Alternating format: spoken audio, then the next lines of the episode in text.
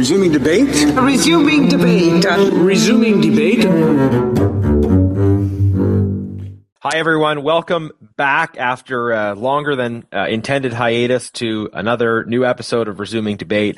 Uh, we've talked often about the situation in Ukraine, and uh, this is this is important to me, important to many Canadians. I think important to uh, the the global uh, battle for freedom and security. Today, we're bringing you a two part episode on the situation uh, in Ukraine, with a focus on two topics that have been uh, actively discussed recently in the Canadian Parliament. One of those topics is the abduction of Ukrainian children uh, from Russian occupied parts of Ukraine. Ukraine. Uh, this is an issue that was currently being studied by the Subcommittee on International Human Rights. Uh, so the, for the first half hour, I'm going to be joined by Mykola Kuleba, uh, who is the CEO of Save Ukraine, uh, someone who is intimately involved in, in combating this issue of child abduction. And then in the second half hour, we're going to talk about the uh, updated Canada-Ukraine free trade agreement uh, and some of the, the issues and challenges there. And I'll be joined by Conservative Shadow Minister for International Trade, Kyle Seeback. So we'll be talking in the first half about child abduction, in the second half about free trade, but both important issues uh, in uh, the Canada-Ukraine relationship. So uh, for the moment, uh, very pleased that Mykola Kuleba, CEO of Save Ukraine, former ombudsman for children with the President of Ukraine, is joining us to talk talk about uh, really um, this this horrifying situation of uh, of child abduction. abduction. Mykola, thank you so much for joining us today. Thank you for invitation. So I think many Canadians are actually not aware uh, yet. Uh, that child abduction is happening at all. So, could you just start with the um, the the basic description of the reality. What's happening? What kind of numbers? In what circumstances are children being abducted by the Russian Federation? Yeah, it is very important issue because not many countries, many people talking about Ukrainian children issues uh, during this war.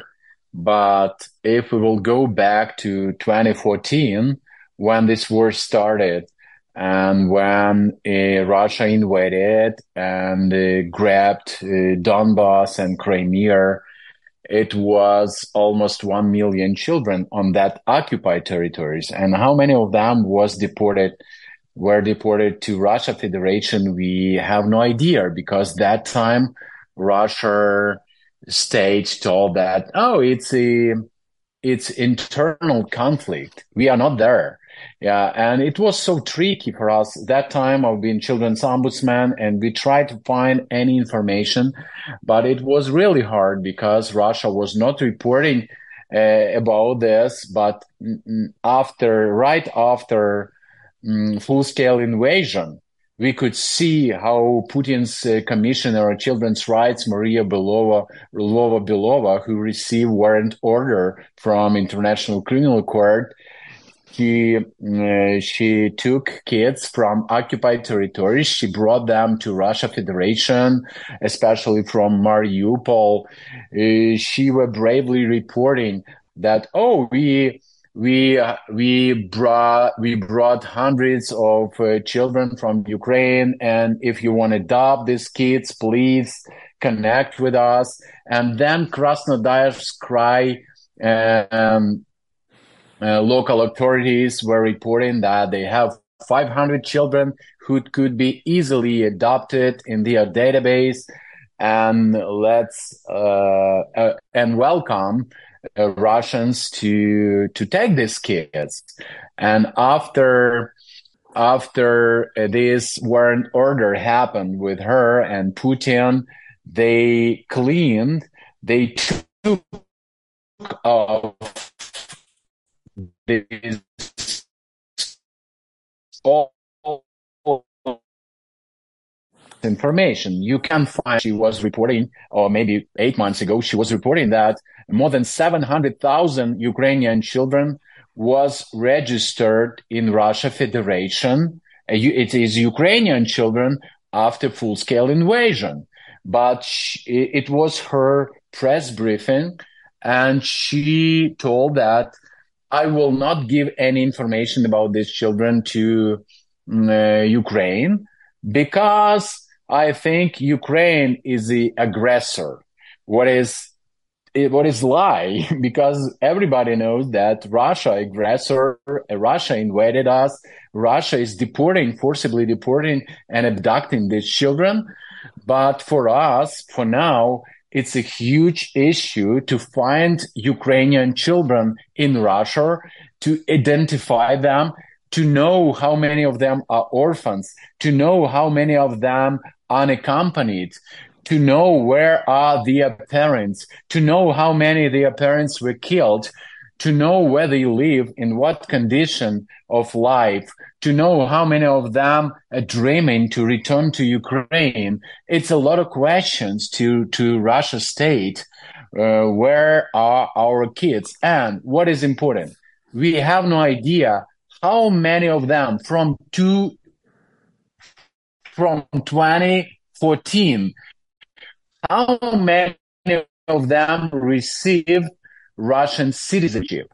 My est- estimation that minimum 1.5 million Ukrainian children stays in Russia or on occupied territory under the Russians, wh- which is a huge risk. And I think we lost many of them because many of them now adults for the last 10 years. They adults now, young adults, many of them fighting as a Russian soldiers against Ukraine.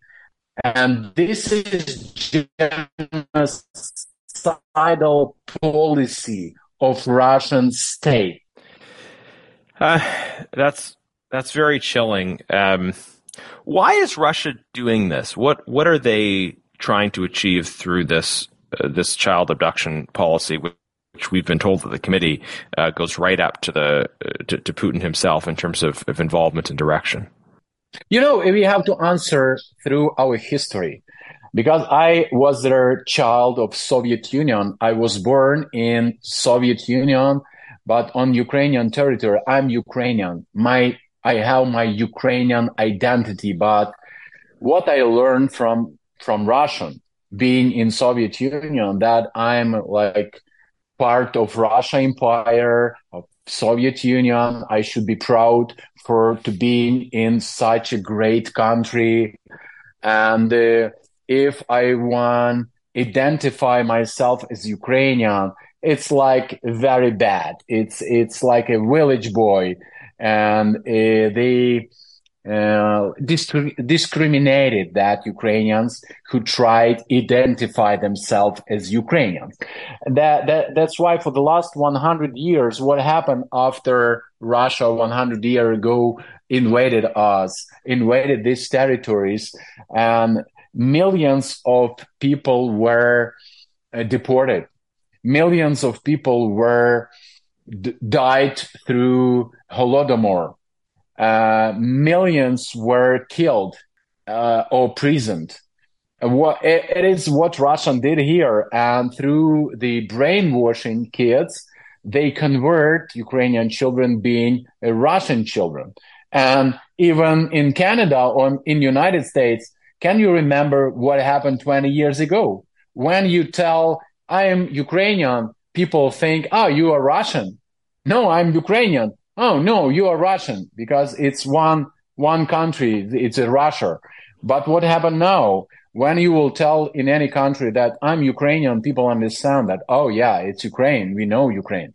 Yeah, it happened during last 20 years. And the Russian state policy is the same what happened 50 years ago, 80 years ago, just to destroy Ukrainian identity. That's why they cannot easily, they want, they want. If you read uh, uh, Russian uh, social media, you can find a lot of uh, information that it's better to kill these children because Ukrainian children, it's a Nazi. We have to clean this territory. We have to destroy and we have to kill off population there.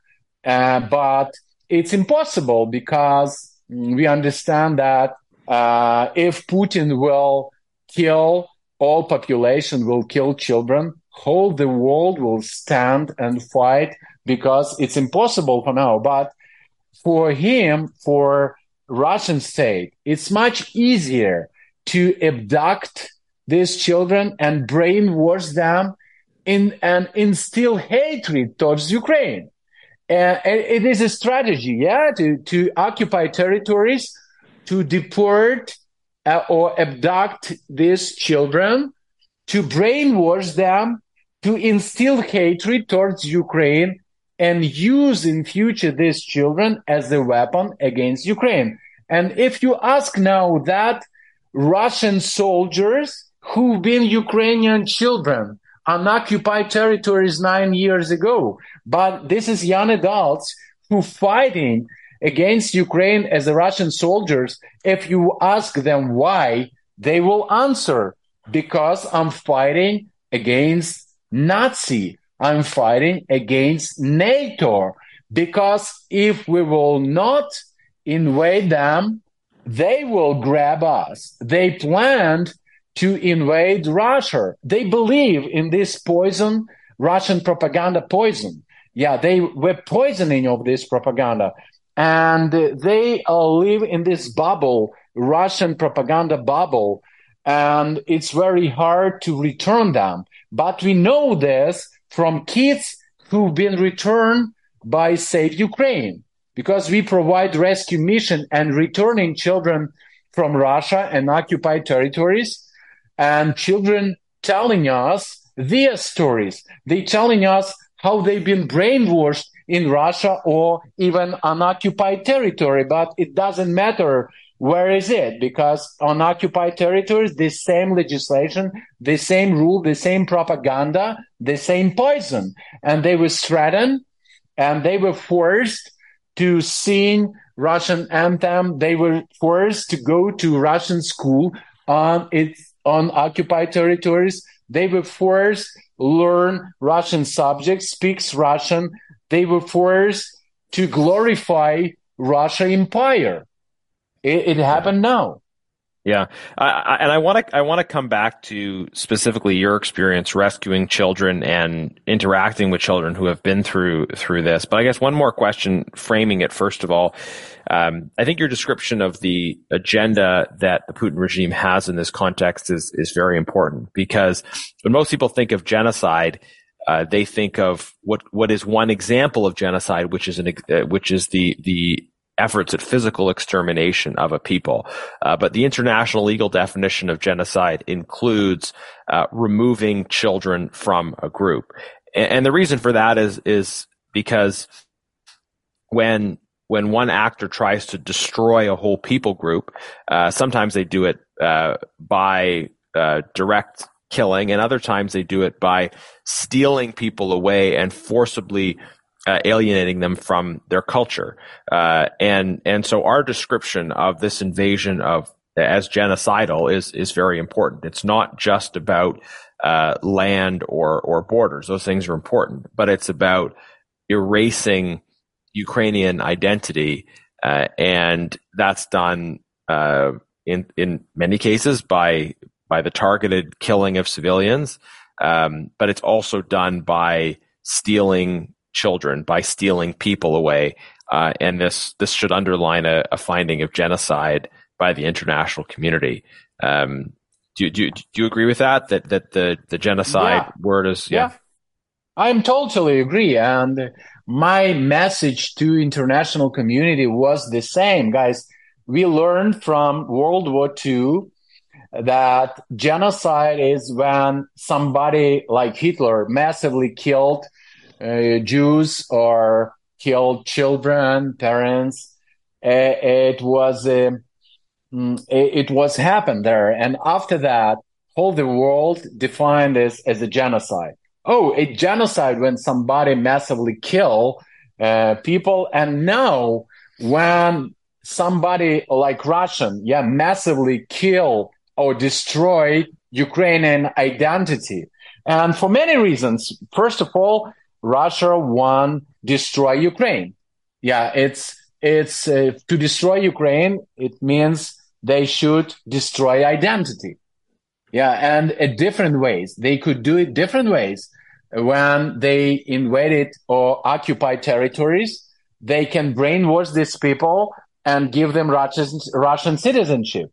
And in, as I told you, instill hatred towards uh, their own nation, erase their identity, and uh, and for that, uh, the children and families who were fleeing the war abroad and live in Poland, Germany, even Canada, many of them in in years they will receive Canadian citizenship, and many of them will express concern what happened in Ukraine, but they will receive Canadian citizenship. They will be Canadians. Yeah, they will be a part of huge Ukrainian diaspora in Canada.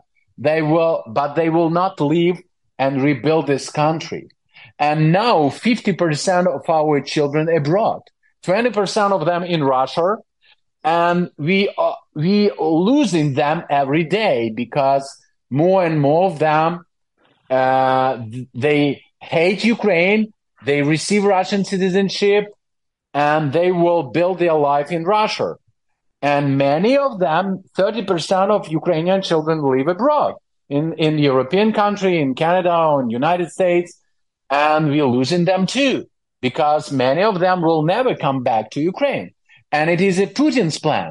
We never planned this. Uh, uh, Ukraine never planned this. We, we really planning to build our country, to mm-hmm. flourish our country. But because the war, we understand that many parents with their kids were fleeing abroad. And uh, about genocide, it's it's new phenomena. It is. It was my question to United Nations. It was my question to different governments of different countries. Guys, please. Okay, I understand that genocide for you, it's when somebody massively kill this group of people of this nation. But if it, it is not killing physically somebody, but if these more than 1 million Ukrainian children were forcibly deported or abducted and they've been brainwashed and they lost they lost Ukrainian identity and received Russian identity through this. How we can define this? How we can call this? What is this? Tell me, if not genocide, can you please to create a definition of this? Yeah, because for me, it's a pure genocide. But if you can find definition, but you have to find, you have to call this because if not genocide, what is this? Tell me. Yeah, because they I, lost, they, they lost, their identity was erased. They lost Ukrainian identity. What is this? Yeah, I I agree. I, I, will say about the community that comes to Canada. I mean, they uh, obviously they're not they're not in Ukraine, but I think very much preserving their sense of being part of the Ukrainian nation, yes. and uh, you know, so it's um, and and in, in Canada, we've got a, a great history in, in, my riding going back over 100 years of Ukrainian diaspora that um, that has remained remarkably connected because they they because in a multicultural society, people are preserving their their identity and they want to invest back. Whereas, um, you know, in, in cases where there's the the eradication of identity, obviously it's um, you know it's uh, sorry, horrible. sorry, you're right. I'm so grateful Canadian government and Canada and Ukrainian diaspora who help uh, di- displace, external displace Ukrainians to survive there. It's so important to preserve them. And we believe when war will stop, uh, they will be able to come back. But yeah. nobody knows when war will stop.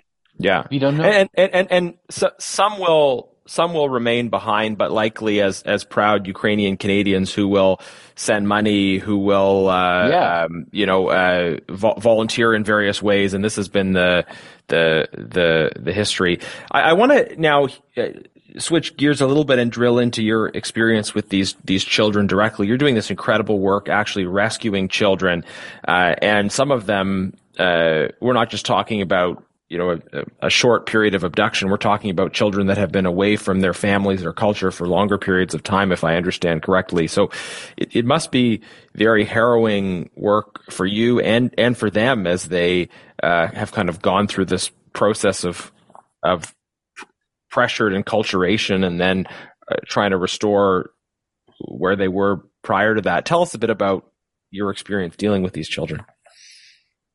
Yeah, we started our rescue missions more than one year ago when uh, our uh, military forces liberated uh, territories of Ukraine who've been occupied.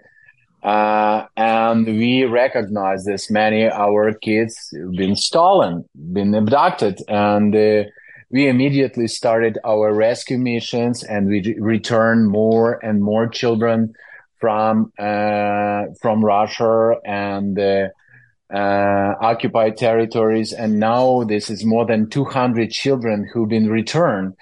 And our strategy is um, we are searching these kids through the different sources. From we have a hotline, we have a social media. Many people reporting us that they know or relatives. They asking us to find a child or to return a child and they know where the child are.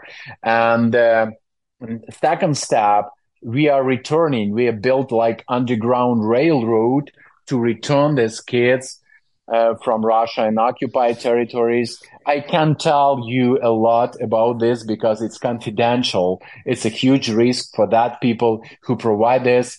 And after we return a child, we have a program uh, that child who have relatives after reunification with the relatives they can live in our hope and healing center. It is a special program six months living program.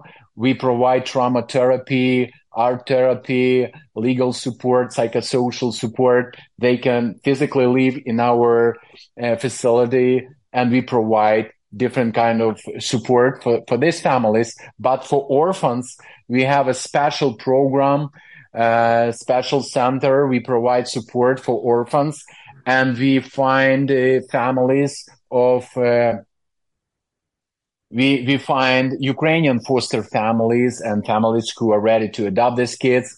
And we place these children to Ukrainian families. And then it is first first stage is integration. After our programs, uh, like, for example, our uh, community centers program, it's education and empowerment community centers. Every day, children can attend our program, our center, and we have the programming there. We have education, we have trauma therapy, and we work with the parents, their parents, and we have 16 centers all over Ukraine like this. And, uh, and first of all, I want to thank uh, that people who provide support. You can easily find Save Ukraine UA, our website, and support us to rescue, return, and uh, recover more children because we have continuous rescue mission and returning kids but we need that people who are ready to support us to return more children. But after we return a child, we are working with the law enforcement. We, we, we are working with Ukrainian law enforcement to document this crime. We are working with the International Criminal Court to give them information because we believe in future Putin will stand in tribunal and will be punished for these war crimes. But from our kids who've been returned, we learn a lot how Russian brainwashed them, how they have been threatened, how Russian give them and force them to receive Russian citizenship, birth certificates. They have a special governmental program to give them financial support just to leave them in Russia, just to send them to Russian military schools, to a special intelligence university just to prepare them for future war. Because after brainwash, these children, Ukrainian children, could be easily, easily used as a soldiers, not only uh, against Ukraine, but to be used in different conflict in different countries. As we know, Russia is aggressor. They are they are in conflict in different countries, in different areas. Mm-hmm. Now, just to drill down to what you said, you alluded to a distinction there between orphans and children who have parents and families. We haven't really talked about this yet, but from what I understand, kind of the first step of child abduction was the was the clearing out of, of orphanages, taking taking kids that yeah. were in foster yeah. care, and then but then there was also a process where kids were were t- who who had families and had parents who were nonetheless yeah. taken. So I suppose the reintegration process is very different depending on depending on which of these these avenues we're talking about. Yeah, it's reparti- repatriation process is different. We are carefully building a route and all processes because it's um, it's hard, very hard to to return any orphan uh, because we have to find official representative or relatives who are ready to be a guardian uh, of these children and then to provide our rescue mission with these relatives. But for children who have relatives, they uh, it, it's not easy too because we it's like a special operation we should provide to return because Russian blocking any rescues, any rescues. They all these cases under control uh, of uh, Maria Lvova Belova office. If any person want to take child back to Ukraine, they they should go through the hell. Really, it's so hard. We have relatives who went through uh, interrogation by hours. It could be two or three days of interrogation by FSB. And even they had to go through lie detection. Uh, even some, sometime they have to give, have a DNA test. Uh, and just to prove that they're relatives with all documents for this child. That's why we understand that Russian, Russia want to hide these children, want to leave all of these children just not to give them any opportunity to escape. And uh, we just re- return a child, uh, 14 years old boy, who told us that when he was sitting in the facility, uh, Russian did not allow him come go back home where he has relatives, but they forced him to receive birth certificate first and can you imagine when Russian gave him this birth certificate, he, he cut for pieces this birth certificate and they gave, they, he was punished three times.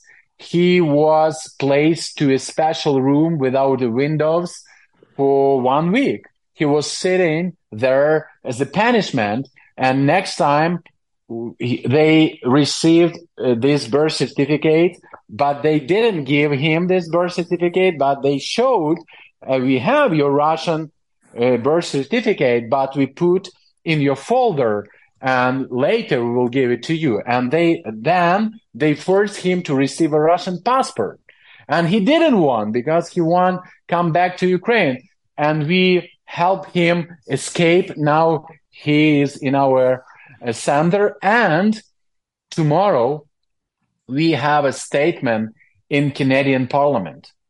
Uh, and we, these children, not only me, but these kids will be witness of uh, war crimes, what happened with them, how they've been abducted, what they experienced in Russia or on occupied territories, and how they've been returned and what Russia doing, what what kind of war crimes they doing, and why it is genocide. Indeed. So, uh, just for our listeners, we are recording this uh, a day before. We're recording this on Monday. So, uh, Tuesday, uh, we will be uh, having these hearings that you mentioned at the Subcommittee on International Human Rights we'll, we'll be hearing directly from children. Uh, I believe by the time we release this episode, those hearings will have already happened, though. So people uh, who are, if, if, you're listening to this episode, uh, you can go to my uh, my Facebook page where we'll be live, where we'll have live streamed it, mm-hmm. and we'll post the appropriate links. Um, we are we are almost out of time for this this first segment. Thank you so much for joining us. I know you're you're, you're so busy with with the important work you're doing. I, I want to just conclude by asking you to, to directly share with our our listeners, with a predominantly Canadian audience, uh, what can people do to support your work? You mentioned uh, going to your website, direct financial support. Uh, for me, this also this issue just underlines the importance of Ukrainian victory. Um, you, you, Ukraine needs to be able to liberate its territory uh, because territory is not just about land; it's about people. It's it's about liberating uh, not just the land but also the people. Um, so so supporting your work directly, supporting Ukrainian victory. I know there's the ongoing. Uh, um, uh, there's there's been the indictments at the ICC, so the ongoing collection of, of evidence in the pursuit of justice. Uh, what other steps uh, do you think? Uh, what other messages would you like to leave with with our audience about ways that they can help and what they need to do? Thank you so much. it, it is so important not to stop. We asking people because we experiencing that it's a huge fatigue and people tired from what happened in Ukraine. It was a lot of news about it, but now all news about Israel, Palestine, and we understand that Ukraine is far away, but we want to be in your hearts. We want to feel this encouragement from you, and uh, you can you can help us in different ways. And many people come uh, to volunteering in our programs and help kids in, in our centers. Um, if you work for, for the government, you can support us to to make a push on the Russia to give us information about Ukrainian children who've been abducted. Uh, you can help us different ways. Uh, but what Save Ukraine is doing, we are rescuing children we restore their life and rebuild their life. That's why you can support us in our activities. And uh, I have personally, me, I have experience uh, in child protection 25 years, seven of them on the highest position as the commissioner on children's rights with two, pres- two presidents, Zelensky and Poroshenko. And I know how hard for our government to protect children's rights to return these kids and to fight against aggressor. That's why any kind of support for Ukraine valued for us. We really need you. We really need support and any word could be so encouraged for us. That's why, and pray, please, for that people uh, who can pray, pray for us.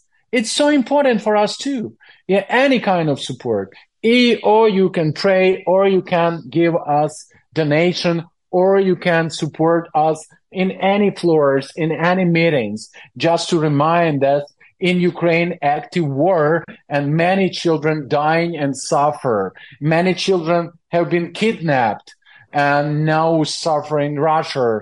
It will be great support for us. Thank you so much, William Wilberforce said. Uh, you may choose to look away, but you may never again say that you did not know. So now we know. I hope we act. Uh, thank you for your testimony today, and um, uh, listeners will have will have a whole bunch of links in the in the notes associated with this episode episode uh, so that you can uh, you can find out more about this work. Uh, you can check out the hearings that that will have happened in Canada's Parliament by the time uh, we go live. And stay tuned uh, next for the second segment, which is our conversation with Kyle Seeback about uh, the proposed new Canada Ukraine free trade deal.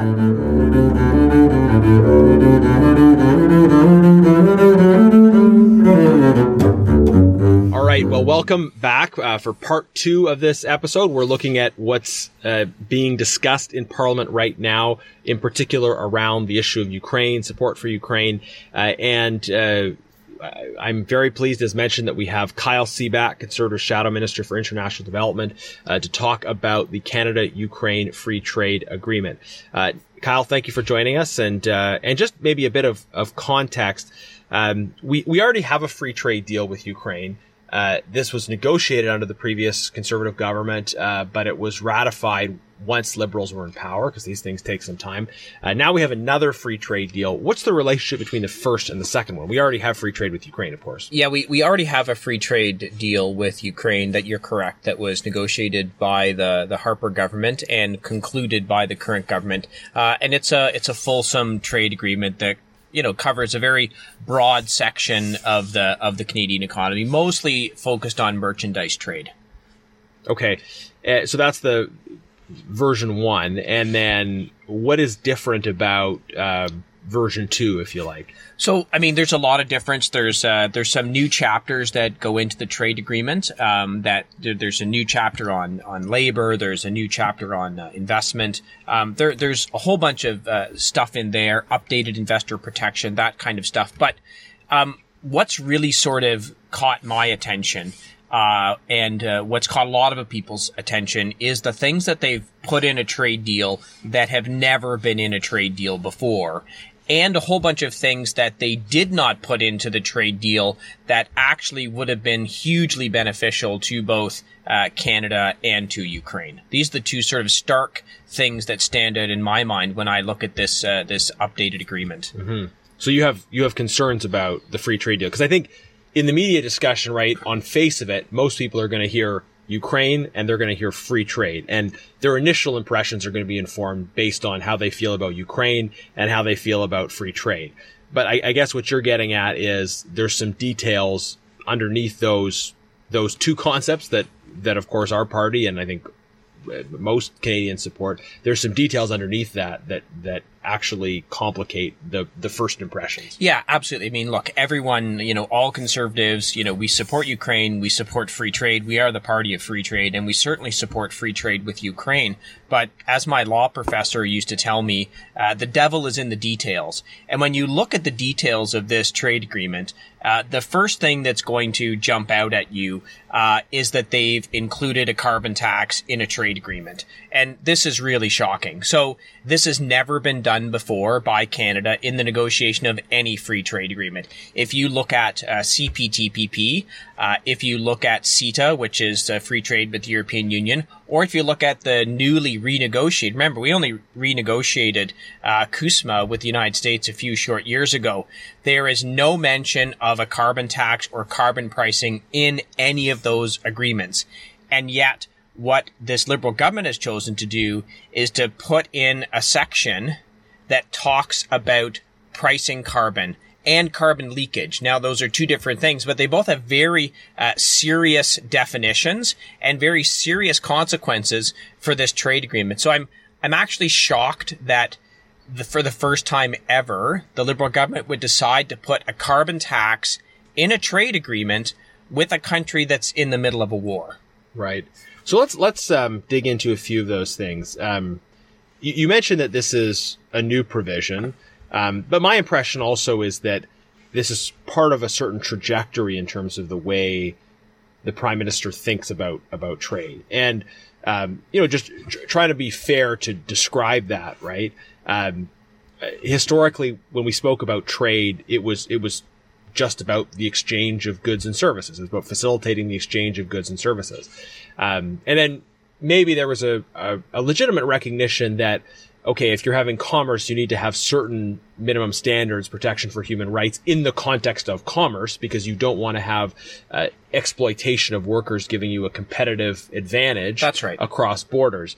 Um, that has sort of moved further to the point where uh, the the government wants to have uh, this government. I think they want to have all sorts of things in trade deals uh, that that go beyond actually uh, protection of minimum standards in commerce to things that you wouldn't think of as related to the commercial sphere at all. So so where these become kind of broad-based agreements of countries committing to behave in certain ways and do certain things in terms of of of values. And we saw some of that, I think, in CUSMA, right? So do you agree that there's this kind of trajectory, and what do you make of? I guess they call it a Yeah. progressive trade agenda. Yeah. That's how they how they Yeah. I, I- I don't want to even call it a progressive trade agenda. This really is the prime minister trying to put his ideological approach on every single issue uh, into trade agreements. And what he's had is a remarkable lack of success in doing that. So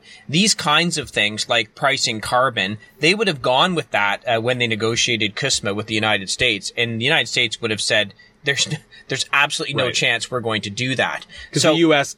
you know Democratic president, uh, their approach to to climate change does not include uh, the the kind of consumer consumer carbon price that we have or carbon tax that we have in Canada. That's correct, and they've actually got a better record of reducing emissions than Justin Trudeau does with his carbon tax here. So this kind of um, ideological approach to trade is actually putting Canada at a significant trade disadvantage because when you look at a trade agreement, you're always asking for things and therefore they're going to ask. It's ask and give. That's how these negotiations take place.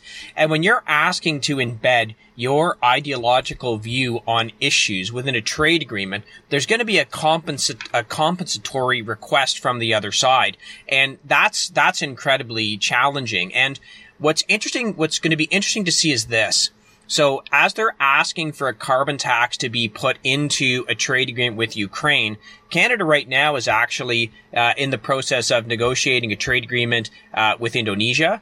They're in the process of trying to negotiate a trade agreement with the ASEAN bloc.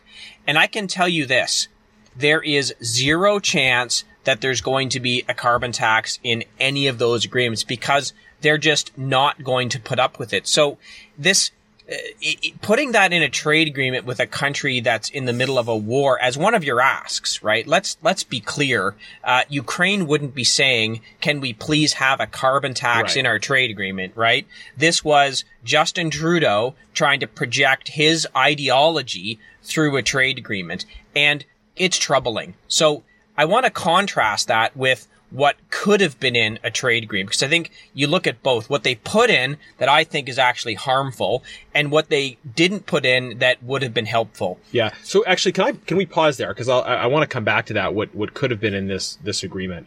Um, but I I, I want to just probe like your description of how the conversation happens in trade negotiations. So you- you're explaining it as Canada comes in and says, okay, we want to have this ideological uh, language or language related to policy issues that, that really doesn't fit or belong in a trade deal. We want to have that in there for, for our own reasons. And then the other, the other side says, well, okay, if, if, if that's going to happen, then you have to give us something on the sort of concrete economic side. So it kind of begs the question, why, why would they do this? So maybe it's domestic politics, but I guess the concern I have is that if, if you have a binding trade deal where they try to get uh, commitments around things like a carbon tax, is that their way of trying to bind a future government so that, that effectively when a new government takes office in Canada, our, our signatures on a trade deal that says we're committed to certain things in the context of uh, of a carbon tax, for example, uh, that we've actually run and been elected on opposing. Well, I, I want to break down what you say on two ways. So first of all, in a trade agreement, when you've been going around the world projecting that you want all these value propositions in trade. So trade's not just about trade anymore. Trade for, from Canada is trade about values as well. And we're going to project our values, uh, onto your country through a trade agreement. We're dealing with high level, sophisticated negotiators, right? Some of the top negotiators in the world. So if I know you're going to come to me, in a trade agreement. Let's just make up a country. I'm country A, you're country B. Well, you're Canada. I'm country B. I know you're going to come to me with these demands of values uh, being embedded in a trade agreement. So right away, what am I going to say? Even if I agree with those things, what am I going to say? I'm going to say, oh, absolutely not. We're not putting those into a trade agreement. There's no chance we're going to do that. So then I'm going to demand a concession from you Yeah. in order to put these things in. So actually what we're doing, as far as I'm concerned, is we're putting Canada at a trade disadvantage just with respect to the negotiations. But yes, what they're actually saying, what the trade minister is saying, is this is their new template for trade. The new template for trade is going to include a carbon tax. So if you want to have trade with Canada, you now have to be in favor of a carbon tax, which is, you know, it's pretty shocking to me. Uh, Canadians do not like the carbon tax. They're, you know, almost universally now opposed to it. And yet we're saying to other countries, if you want to trade with us, you also have to agree that a carbon tax should be part of that discussion. And I think it's a, I think it's a really big problem. Yeah, that's, I think that's really interesting and really important, uh, in, terms of Canada's interests and in terms of what it says about the kind of trade negotiations we're going to be in as long as this government's in power. Uh, I'd like to drill down specifically on Ukraine uh, and and the significance of this being in a trade deal with Ukraine. Um, so it's a it's critical time for Ukraine, and I think it's fairly obvious that the priorities Ukraine would have brought to the table would not have been uh, the carbon tax or, or any of these other things. Ukraine uh, is thinking about about winning the war against these these brutal invaders, uh, and and also thinking about rebuilding, uh, about the the economic circumstances and conditions uh, that will allow Ukraine to um, uh, to to well, the process of rebuilding is, is ongoing in territories that have been liberated, uh, but how to uh, uh, re- rebuild infrastructure and other things post war. Uh, but in the context of that negotiation, there are certain things that Ukraine does need as well, particular things. so, you know, what what do you think uh, we should have been seeking in terms of our relationship with Ukraine through this deal? And what kind of message would it have sent to Ukraine that, that the government focused on the certain the issues that they focused on? So yeah, I want to talk about that, but I just want to jump back quickly to um, is this something that Ukraine would have requested? Because I think that's that's going to be what the the liberal government is going to say. Oh no, this is what Ukraine wanted, right? So what we do then is we look at uh, trade agreements that Ukraine's recently negotiated. In fact, there are three. Uh, there's a free trade agreement with Israel. Uh, there's a free trade agreement with Turkey, uh, and there's a free trade agreement with some European countries. All of them, I, I just at the moment can't can't remember. But um, and in none of those trade agreements is there carbon pricing or a carbon tax. Hmm. So, you know, the, the myth that's going to be built up by the liberals is that this is something that Ukraine wanted. Well, if they wanted that, why isn't it in any of their other trade agreements? No, this is, this was a Canada ask, uh, and Ukraine wanted to get a free, you know, expand the free trade deal, so they agreed to put that in. One of the things most people don't know uh, is that Ukraine actually sits on the second largest uh, natural gas reserves in all of Europe. Hmm. So this is pretty significant, right? Yeah. If we look at the war that's going on uh, in Ukraine right now, uh, Russia funds its war machine mostly with the sale of gas, right? That's their that's their big thing. Right. So the development of these oil fields, which Canada has enormous expertise in natural gas and other types of, you know, oil and gas. We are one of the top countries in the world in the exploration, development, commercialization of that. So we could bring enormous expertise and aid in the development of that natural gas, which of course would do two things. Number one, it could be a source of natural gas to Europe to absolutely get them off uh, natural gas from uh, Russia, or in fact from other countries that may not be, you know, may not be as friendly, right? Yeah. Uh, it would provide revenue coming into Ukraine, which they could use to help pay for things as they as they go through the war. So this would have been an incredible opportunity for Canada to do something really good. Good for Canada, right? Because we would, you know, be part of that. We'd be involved in this, the investment and the development and all that. Good for Ukraine for all those various reasons. Good for Europe, bad for Russia. So to me, this was a no-brainer. Right. But guess what? It's not in there. So why is it not in there? Because we go back to uh, Justin Trudeau's ideological approach to trade. Mm-hmm. Gas bad, carbon tax good. So even when it's really, this is black and white. The development of the natural gas reserves in Ukraine is a win on every single level because many countries in Europe still use coal uh, to uh, to generate electricity, including Ukraine. Thirty percent of Ukrainian electricity is coal natural gas would be much better. So on an environmental side, it's a win. On a uh, defeating Putin, it's a win. On good for Ukraine, it's a win. But it's not in there because this is a prime minister who is ideologically opposed to oil and gas, even when it's so clear that it's a good thing. Right. So in the discussion that we're having and, and we're going to continue having in Parliament about Ukraine free trade, it sounds actually that this is another issue in which the, the core domestic philosophical disagreement about carbon taxes and about Canadian energy uh, is going to be the basis of a uh, of a dividing line here. Uh, conservatives and liberals would both support a free trade deal with Ukraine, but the kind of deal that a conservative government would negotiate with Ukraine would be reflective of our of our convictions around energy security and and the and the the important role that energy development needs to play, and uh, the the kind of deal the liberals have negotiated is uh, is around uh, you know in, includes elements of their domestic agenda around a, a, a carbon tax. Um, so that's that that's kind of the underlying conversation that's happening here, um, and and that and that's really interesting.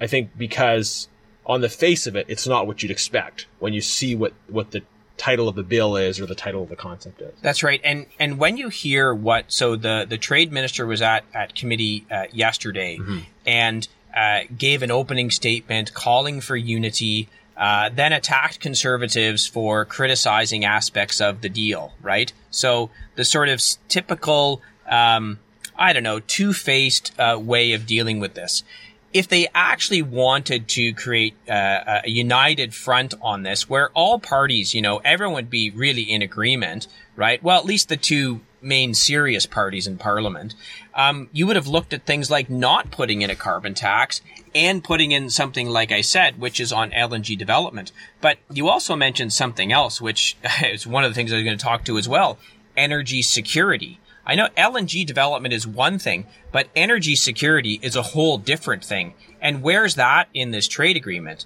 You know, Ukraine has lost 50% of its electrical generating capacity throughout the war. So energy security is a huge problem. And in fact, um, they're having financial challenges importing the gas they need to heat their homes in the winter, right? Because you know they're in a in a difficult financial situation as well. So energy security actually is a huge issue that is not really being talked about. But I looked at the trade deal and you know I'm one person. They have an entire minister's department. They have an entire government apparatus and no one said why is energy security not included in this trade deal? Well again, why? Because of their pure stubborn ideological position when it comes to trade. So when you look at energy security, why aren't we partnering on nuclear? Mm-hmm. You know, Ukraine's actually, you know, very good at nuclear. We're now on the cutting edge in SMRs, uh, and we've got this amazing supply of uranium. To me, this is also a no-brainer. Why is right. it not in the trade deal? They they didn't put that in, but thought they should put in a carbon tax. It to me, it's really sort of, it's it, it's it's stunning. It's yeah. stunning in in the incompetent way they've negotiated this deal. Yeah. So, uh, I think one of the challenging dynamics around the trade deal as they presented is that uh, signaling support for Ukraine right now. Uh, for those of us who who who believe that supporting Ukraine, supporting Ukrainian victory is important, signaling that support uh, in every way possible is is um, you know it's it's a valuable thing to be able to do. Um, the the liberals are maybe in a way trying to exploit that situation by trying to attach domestic politics ideology uh, to this. Uh, how how can we um, how can we get beyond the inevitably the the the maligning soundbite that you've mentioned they put out already? Uh, I mean, it's it's sort of this this old joke in politics, right? That people say uh, we need to stop being divisive, and my opponents are are being divisive, and I'm not, right? which which is an inherently divisive comment, right? Yeah. Um, so so you know, do you, do you think this is a message that can be communicated in the present context where, where it is important for us to show support for, for Ukraine and, and support them in the pursuit of victory? Look, I think, I think criticizing a trade deal um, a trade deal that, in my mind, uh, could have been significantly better, is not saying that you don't uh, support Ukraine. In fact, I think what we're doing is the exact opposite. What we're doing is we're signaling to the Ukrainian government that uh, when there's a common sense conservative government, we would like to renegotiate this deal to include things that would be very good for Canada. Again, LNG, very good for Ukraine, very good for Europe. We would also want to engage on the energy security aspect of it to again helpful to Ukraine, but helpful for Canadian business and industry because that's going to be an opportunity for them. We would want to pursue these win-win situations that this government is just so pig-headedly ideologically opposed to. So you can separate criticism of a government that's done a bad job on a trade deal from actually supporting Ukraine, which of course I do, I know you do, and I know all of our conservative uh, caucus members do as well. Right. Yeah, it's, it's I mean, it's the, it's the role of opposition. A loyal opposition is to is to uh, opposition is an act of loyalty to chal- challenge uh, government decisions. Um, so, sometimes out of a commitment to uh, shared stated values, but that the government isn't actually follow, following through on effectively. Um, I, I, just throw in that um, we have had policy disagreements on how to support Ukraine before. In fact, we've been very critical of the government for granting exemptions uh, to uh, to sanctions to allow the export of turbines that were used That's to facilitate right. the Russian export of gas. We we called at the beginning for visa free travel for uh, for Ukrainians to be able to come to Canada. The government uh, voted against that and, and refused to implement that. Uh, we called for the listing of Wagner as a terrorist organization, and the government refused to implement that. So you know, there there have been cases where we've put forward proposals to support Ukraine that the government has has rejected on the basis of having having uh, other reasons. So, uh, and and, and when we do those things, we didn't say, you know, you're you know you're you're serving uh, serving the Russian war machine or things like that, right? Because we do fair criticism. I think that that wasn't their intention. The, the effect of allowing a, an exemption to um, uh, to sanctions permit was was that it um, maybe it, it, it, undermined Western sanctions yep. sanctions unity. And at the end of the day, that that was that was a much more important issue. The Wagner issue is a much more important issue than right. than the difference between version one and version two of, uh, of the free trade deal. I, I, want to point out just one interesting thing that that uh, happened at committee. So another aspect of the deal is they put in this section saying um, that people who pollute uh, should pay the cost of that pollution. Mm-hmm. So I very frankly asked the minister, you know, does the minister consider uh, carbon emissions pollution? Right? She said, I, I don't know. Okay. I, so I like this is it's it's her trade agreement. Right. Right. She put that in. They go around every day saying carbon emissions are pollution. And then I ask her, does that what she means in the trade agreement? And she says, well, I, I don't know what you mean. I don't know. When again, we go back to the fact that 60% of Ukrainian electricity is generated with either coal uh, or gas. They're about to go into winter. People are going to try and heat their homes. So the, that section of the trade agreement is saying the poor person trying to heat their home in the winter in the middle of a war is a polluter. Right. And should pay for that it's uh, the, the stuff they put in here is so yeah. is so irresponsible that it's it's really hard to not criticize it. Yeah, yeah. We we live in such a soundbite driven age, and and what I really appreciate about this conversation is that you're you're digging under that soundbite, and you're saying when when we're voting on legislation, we have to understand what that legislation is and the implications of it. Uh, so often my impression is that there's there's sort of a pressure to take a position based on um, like a a very kind of superficial top line like doesn't this sound good? How can you be against this? Um, and uh, I think you're you're doing your job as a parliamentarian. I mean, w- whether or not our listeners agree with the conclusions you, you come to on the trade deal, uh, this is this is the job that we're all supposed to do is actually to understand the substance of what we're voting on, uh, the, the implications of it, and whether it does the things that it says it will do. So, final word to you. Anything I've missed, anything I should have asked. Uh, no, I would just say, you know, my job is not to be a cheerleader for the government on a trade deal and say you did a great job here, there, and etc. My job is to say where you failed, where you didn't do a good job, because you're right, that is the job of opposition, and that's what I'm trying to do. Yeah, Kyle, thanks so much for for joining us. Uh, I hope uh, everyone's enjoyed this episode, uh, looking at both the issue of the abduction of uh, Ukrainian children and then also this issue of the uh, Canada-Ukraine Free Trade Agreement. Uh, both issues related to Ukraine that have been before parliamentary committees this week.